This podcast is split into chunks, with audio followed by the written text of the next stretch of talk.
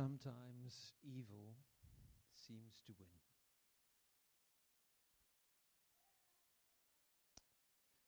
We continue our Easter themed series on finding hope in uncertain times, building on 1 Peter, where he says, In his great mercy, God's great mercy, he's given us new birth into a living hope through the resurrection of Jesus Christ from the dead and into an inheritance that can never perish, spoil, or fade. So we've just watched a clip from uh, the first of the Lord of the Rings movies, The Fellowship of the Ring, and, uh, and seen towards the climax of that movie uh, Gandalf apparently losing the fight with evil and darkness. Sometimes evil and death take from us those we most trusted, we most admired, in whom our hopes rested. And in the movie clip, we discover a story formed in the imagination of J.R.R. Tolkien.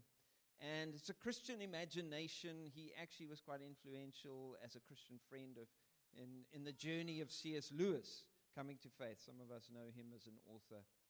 And he is the leader and mentor of a disparate group of hobbits and dwarves and elves and the inhabitants of Middle Earth, as we all know. And they just seem to be achieving one of their main objectives, which is retrieving uh, this very powerful ring that can be used to either cause evil or defeat when evil retaliates and snatches away their leader. And the group, this Fellowship of the Ring, actually, in Tolkien's imagination, has encapsulated a number of like messianic attributes. Uh, but unlike Jesus, the whole group has to do it. They, they're incomplete in themselves, so they bring a little bit of this and a little bit of that. And so the innocent hobbits must find courage, and the resourceful and independent dwarves must learn trust and community, and the humans must shake off their complacency and stop retreating to comfort uh, in order to actually find real safety. And as Gandalf has taken their, their grief, their loss is palpable, and they literally just collapse, feeling hopeless. Now, we're building on an Easter theme. This is, as it were, Tolkien's Easter moment in the story um, but unlike the Fellowship of the Rings, the disciples had no quest without their leader. They understood that with Jesus, meaning uh, the disciples understood that with Jesus dead, his message and his mission die with him.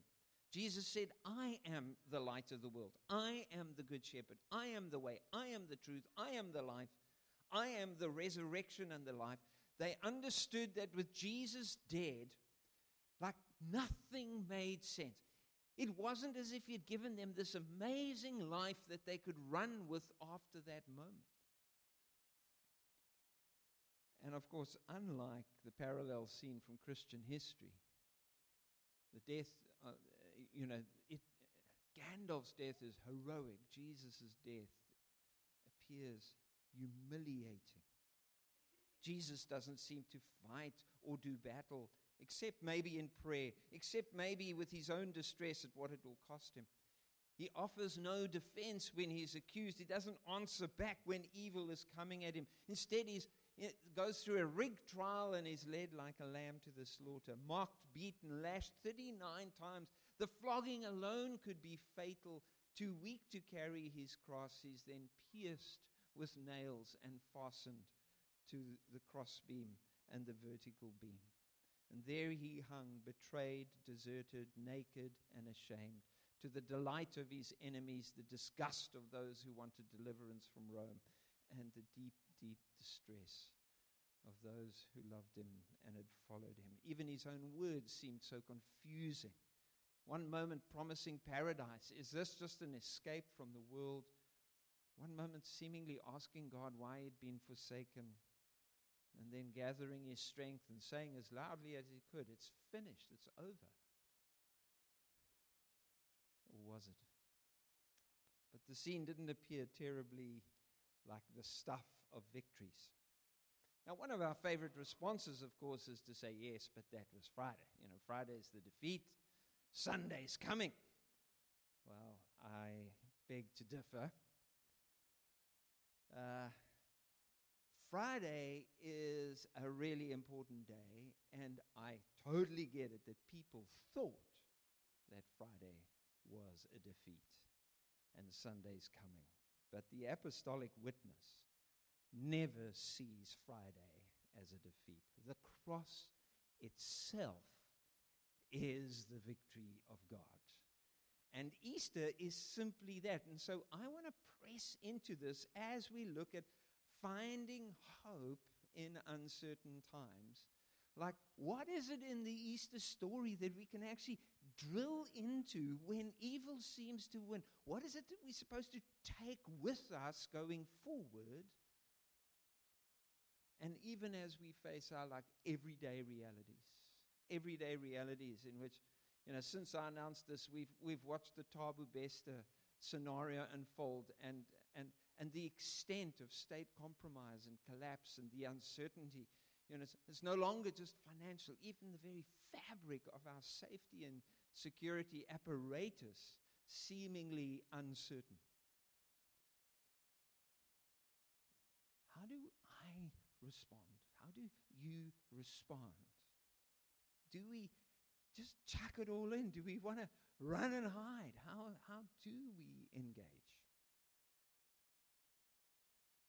You see, the apostolic witness itself is that the cross has won the victory. The cross itself contains God's power. It wasn't Friday was a defeat, and Sunday was like, well, that was just round one. Now we're in round two, and, you know, I was losing on points, but then I got a knockout. Jesus was not losing on the cross. Jesus was winning on the cross. He was doing something on the cross that, ma- that was his victory. And that's the apostolic witness. The cross itself is where evil is defeated. And we read in, in Colossians chapter 2 and verse 15. That that's where Jesus humiliated the powers that try of evil that tried to run the world and displace him. And so the cross gives me my sermon title, which is Why Evil Can Never Win. Don't think I even put it up here. So turn with me to 1 Peter chapter 2. And uh, we're going to pick up, it, it, comes just after those beautiful words You're a chosen people, a royal priesthood, a holy nation, people belonging to God, that you may declare the praises of Him who called you out of darkness into His wonderful light. Notice Peter, as a, joy, uh, as a Jew, writing to Gentiles, says, You're the chosen people. Now, this isn't what some people call replacement theology, it's inclusion theology It's literally together we become something brand new in God. But this was radical for a Jewish man to write to Gentiles. You're chosen, you're royal, you're priests. I mean, even the average Jew couldn't say that. They had to be of the Levite class and of the sort of like line of, you know, certain lines within the Levitical uh, tribe. So now he writes and he says, Dear friends, I urge you as foreigners and exiles to abstain from sinful desires which wage war against your souls. So he has a war going on. Live such good lives among the pagans that although they accuse you of doing wrong, they may see your good deeds and glorify God on the day he visits us. Here's the strategy. Here's how you're going to fight. Here's how you're going to live such good lives. Submit yourselves for the Lord's sake to every human authority, whether the emperor as supreme authority or the governors who sent by him to punish those who do wrong, commend those who do right. For it is God's will that by doing good, here's the strategy, you should silence the ignorant talk of foolish people. I want you to live as free people, but never use your freedom as a cover up, as a smokescreen for evil. Live as God's slaves. Honor everyone. Love the family of believers. Fear God. Keep honoring the emperor. Now he's going to speak very specifically how the cross applies to two people who were in very two groups of people that were in very disadvantaged circumstances within the wider Roman Empire. The one is slaves, people whose bodies are literally bought and sold and owned, but these slaves have come to faith, and he's going to coach them in what the cross means for them. And then he's going to apply the same logic to women who, in a sense, in the patriarchal society of the day, are owned by their husbands, but these husbands don't follow Christ. So again, they're trying to follow Jesus and they're facing this incredibly difficult patriarchal power that's been put on them by the expectations of the day. And he's going to coach them in how do you respond in that kind of environment.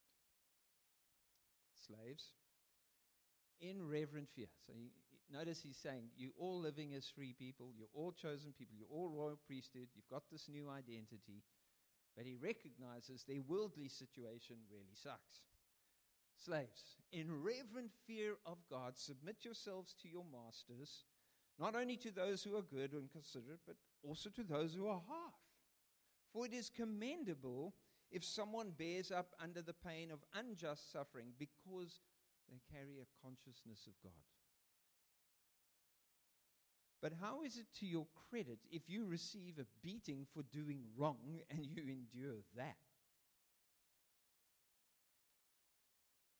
But if you suffer for doing good and you endure it, this is commendable before God. To this you were called, because Christ suffered for you, leaving you an example that you should follow in his steps. And so, as he was crucified, he committed no sin. No deceit was found in his mouth. When they hurled insults at him, he did not retaliate. When he suffered, he made no threats. Instead, he entrusted himself to him who judges justly. He himself bore our sins in his body on the cross. Radical words. He himself bore our sins in his body on the cross so that we might die to sins and live for righteousness. By his wounds, you have been healed. For you were like sheep going astray, but now you have returned to the shepherd and to the overseer of your souls. So Peter's writing to these chosen, royal, holy, belonging to God people. That his main target uh, readers were in the province of modern, uh, modern day Turkey. Um, and living in their homes and towns, as they'd begun to follow Jesus, they'd started seeing themselves as like deeply, deeply different. They they started feeling like they didn't belong. They started feeling like they were foreigners in their own world. Something began to detach from their ability to keep identifying with everything that was going on around them. And so he describes them as you, are feeling strange. You're like a foreigner. You're like an outsider. You're like an exile. Your home is somewhere else. And in fact, it's their very holiness that makes them this new nation, growing in the face of oppression, opposition, suffering, and persecution. And so there's this collision between this new people emerging and the power of empire that's all around them and all the stuff that's going on. And how are these believers meant to hold their earthly citizenship with their new nation status? You know, they're earthly citizens. They're in this place. It's got all its issues. And it's certainly full of very dodgy, selfish, cruel, narcissistic leaders.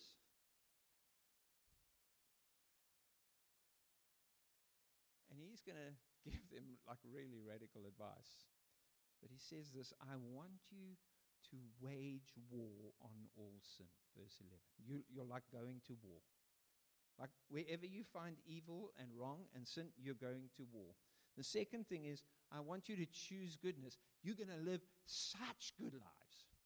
Like, this is how you conduct yourself in this chaos space. Thirdly, for the Lord's sake, whenever possible, and Peter himself would say, we must obey God and not men when confronted by authority. So it's whenever possible, submit yourselves. And this will silence ignorant people who accuse us of treason, basically. The church was at risk uh, at that time. And then verse 17, I'm jumping a little bit, is just pure genius. Um, he, he says this Honor everyone, love the family of believers, fear God, keep honoring the emperor. Now, some of you, it's, it's, it's sort of like what in your translation it says, respect everyone. No, no, no. The word honor is repeated. So it's a chiastic structure. In other words, it's like little echoes in the, in the, in the verse. And the verse starts with honor and it ends with honor, and it's got two punchlines in the middle. And the main points are actually in the middle, which is um, you're going to love everyone and fear God. But then there's this bracketing of honor every single person and honor Caesar. But you're going to love God. I mean, you're going to have your highest loyalty for God. So, how, in this, he's treating everyone like royalty. He's, he's putting the same word where you respond to Caesar. You're supposed to, and they were supposed to honor Caesar, and that was a command. In fact, they were supposed to worship Caesar. But if you weren't, if you were a Jew or you followed the Jewish faith, then you would not be persecuted. So Jews had an exemption to honor the emperor, not worship him. So Christians piggybacked on that law inside the culture of the day. And so they honored the emperor, but they didn't worship him. But now he says, and this is the genius of it honor everyone. Like, treat every person as though they are royalty, as though they were the emperor. Every single person you meet, made in the image of God, you're going to treat so well. Now, how can that be wrong? It's so clever.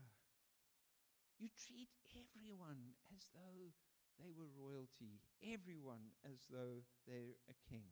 The lowest slave gets as much honor as Caesar. But in doing this, of course, he not only honors everyone, but he humanizes Caesar. Caesar gets what is due to everyone. Of course, Caesar gets honor. Of course, Caesar gets loved and respected. Why? Because he's made in the image of God. He's not God, but he's he's going to be treated as of infinite value. Why? Because that's how I treat everyone. See how clever this is? Not breaking the law, you're simply raising everyone to the level of the highest law. Does that make sense? And in so doing, he's inhumanizing the oppressor. There's this subvertive power because the oppressors understand the use of bitterness and hate and how to alienate people. So why don't you blow them away with love and honor? And then he avoids the charge of treason um, and changes the way Christians bring change. In other words, when we are going to face a situation of uncertainty and difficulty and hardship, there's a particular way I want you to bring change. And, and he goes on to talk to slaves, and later he will talk to the wives of unbelievers. And it does feel very counterintuitive. This is like deeply counterintuitive. Um, and if you just first read this and you're not looking at his logic, you're actually thinking he's using the gospel to like legitimize unfairness and oppression and all the horrible stuff that empire was doing. And he's using religion as dope as the opiate of the masses, a la Marx, um, to just dumb down people's response. But that's a very superficial reading, and I want to take us a little bit deeper.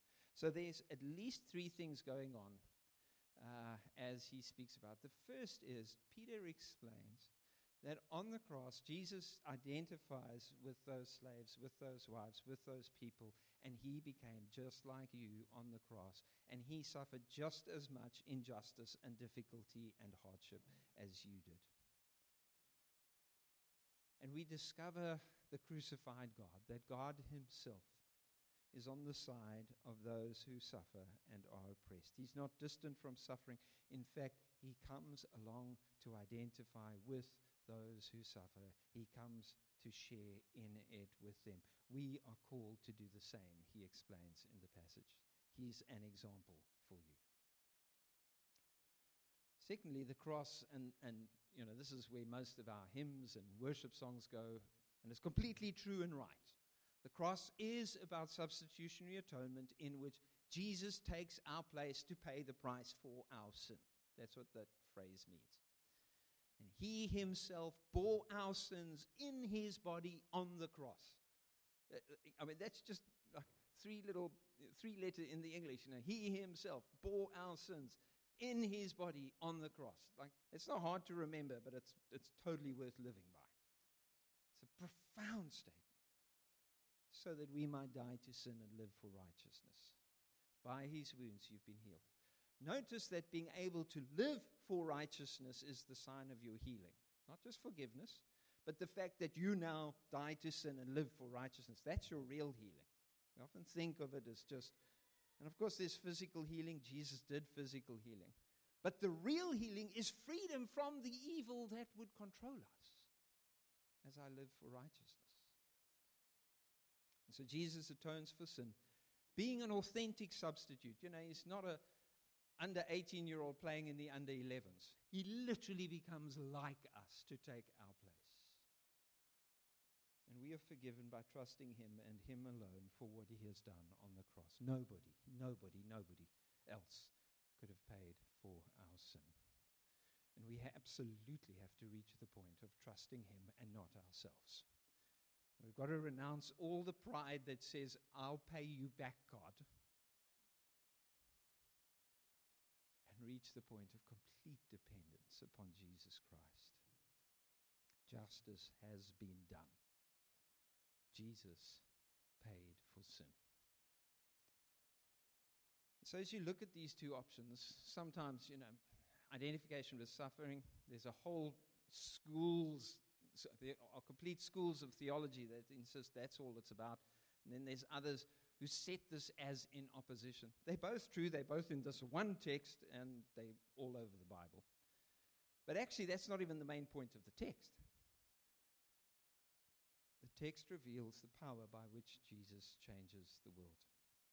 So imagine for a moment with me a large wetland up on a mountain plateau. And a storm breaks, a huge flash flood breaks up even higher in the plateau, I mean, in the mountains and rocks get torn loose, and trees come down, and dirt and muck and debris and everything comes rushing down the canyons and into this wetland. And the water level in the wetland rises, but the rocks stop, and the trees reach their end, and even the finest dirt just disperses into the wetland. And slowly, all the impurities just drop into the bottom of the wetland, and the only thing that passes out of the wetland is clean water. Now, that's the kind of image that's going on here. In his body, he takes our sin. On the cross, Jesus takes into himself a flood in his body of sin, oppression, violence, and hate. The Bible explicitly names several forms of evil. It's demonic evil. If Satan had known what was going on, he'd have never crucified Jesus, is what Paul says at one point. It's just evil unleashed, but evil defeated. It is structural evil. Crucifixion of Jesus is human power gone completely rogue in rebellion against God. It's religious evil at its worst. On the cross, it's personal evil. Even his closest friends either betray or deny him. And he ha- hangs naked in absolute shame. And as Jesus takes every imaginable violation into himself, flood is arrested. And the only thing that passes through him is, Father, forgive them. They don't know what they're doing. Evil is arrested in the person of Jesus Christ, and it goes no further. And this is the point that Tolkien was making in his Christian imagination when Gandalf stands on that super narrow bridge that doesn't have space for anyone else to pass. And it becomes this personal deciding moment. And he shouts at evil, You shall not pass. What's the point? Tolkien understood this that the danger with evil, and the rings included this, and I'm not going to get into the movie, but Evil feeds off what it triggers in its victims. Evil feeds off what it triggers in its victims.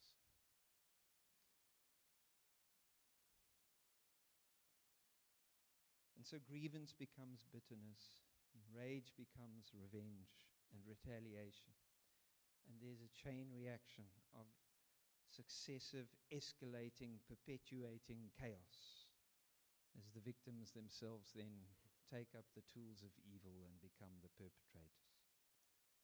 And so the only way to defeat evil is to refuse to use it when you respond. That is what Peter is teaching the slaves and he's teaching the wise. He's not teaching passivity and mute acceptance. He's teaching a radical battle strategy for goodness. You see, everything in Jesus, especially from Gethsemane to Calvary, is to attract into himself, contain, and arrest every kind of evil in his own body and say to it, You stop here, you stop now, you shall not pass Evil can't win when evil can't pass. It feeds off what it triggers. Jesus gave it no food, no trigger. And so he lived with his own chosen response. And as the flood comes at him, Peter sees that grace and truth and forgiveness are the only things that get past him. Guys, this is radical. there are so many implications, but maybe the first is this. Sorry, I'm a bit behind on my slides. You got that one?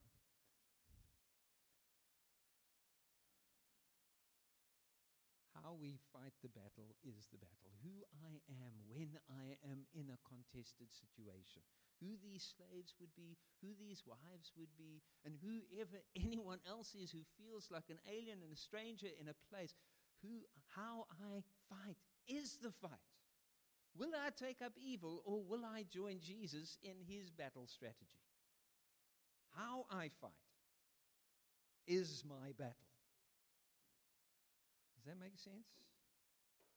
You see, evil is not intimidated, threatened, or defeated by the powerful and the scary. Evil knows that game. It is crushed by those who, with Jesus, refuse evil means to fight evil in others. Evil has no pass. This is the victory of the cross. This is the kingdom of God breaking out on the earth. And Peter's challenging us literally to do the same. Don't just see the cross as Jesus paying for your sin.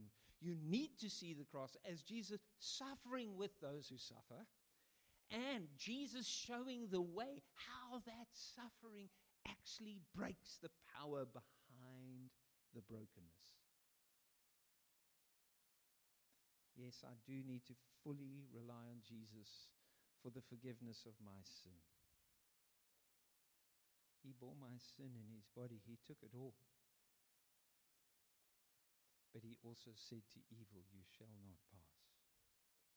Evil feeds off what it triggers in those it attacks.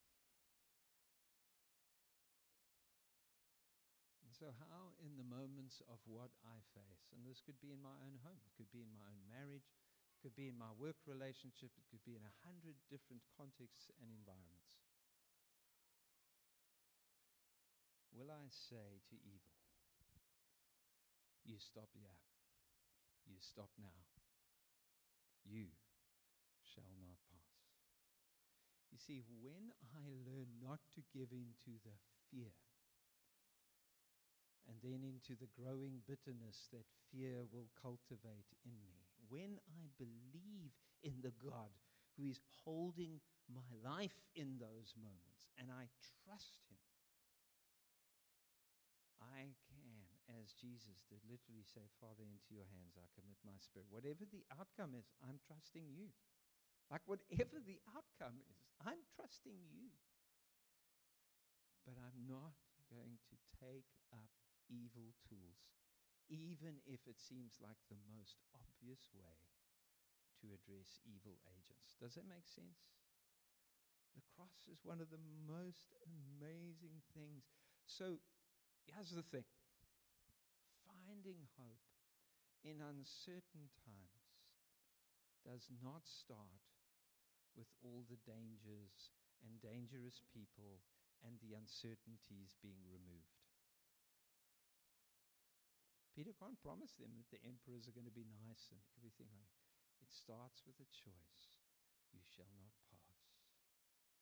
Literally, I'm going to wage war to be good. And I've learned my battle strategy from Jesus. That's your Easter ongoing. Let's have the worship team as we are we doing I won't be overwhelmed. Yeah, okay. So we pick this song. God, I look to you. I won't be overwhelmed. And this is not about denial and dishonesty. This is about being ruthlessly honest about the stuff we face. But finding the faith to direct my confidence not in the world's power, not in the world's resources, its money, but literally into the goodness and grace and forgiveness of Jesus. That is going to be my power. I need it, and I sure know the world around me need the world around me needs it. So I'm not going to be overwhelmed. I'm going to press into you, Jesus. I'm going to press into you. Let's stand together.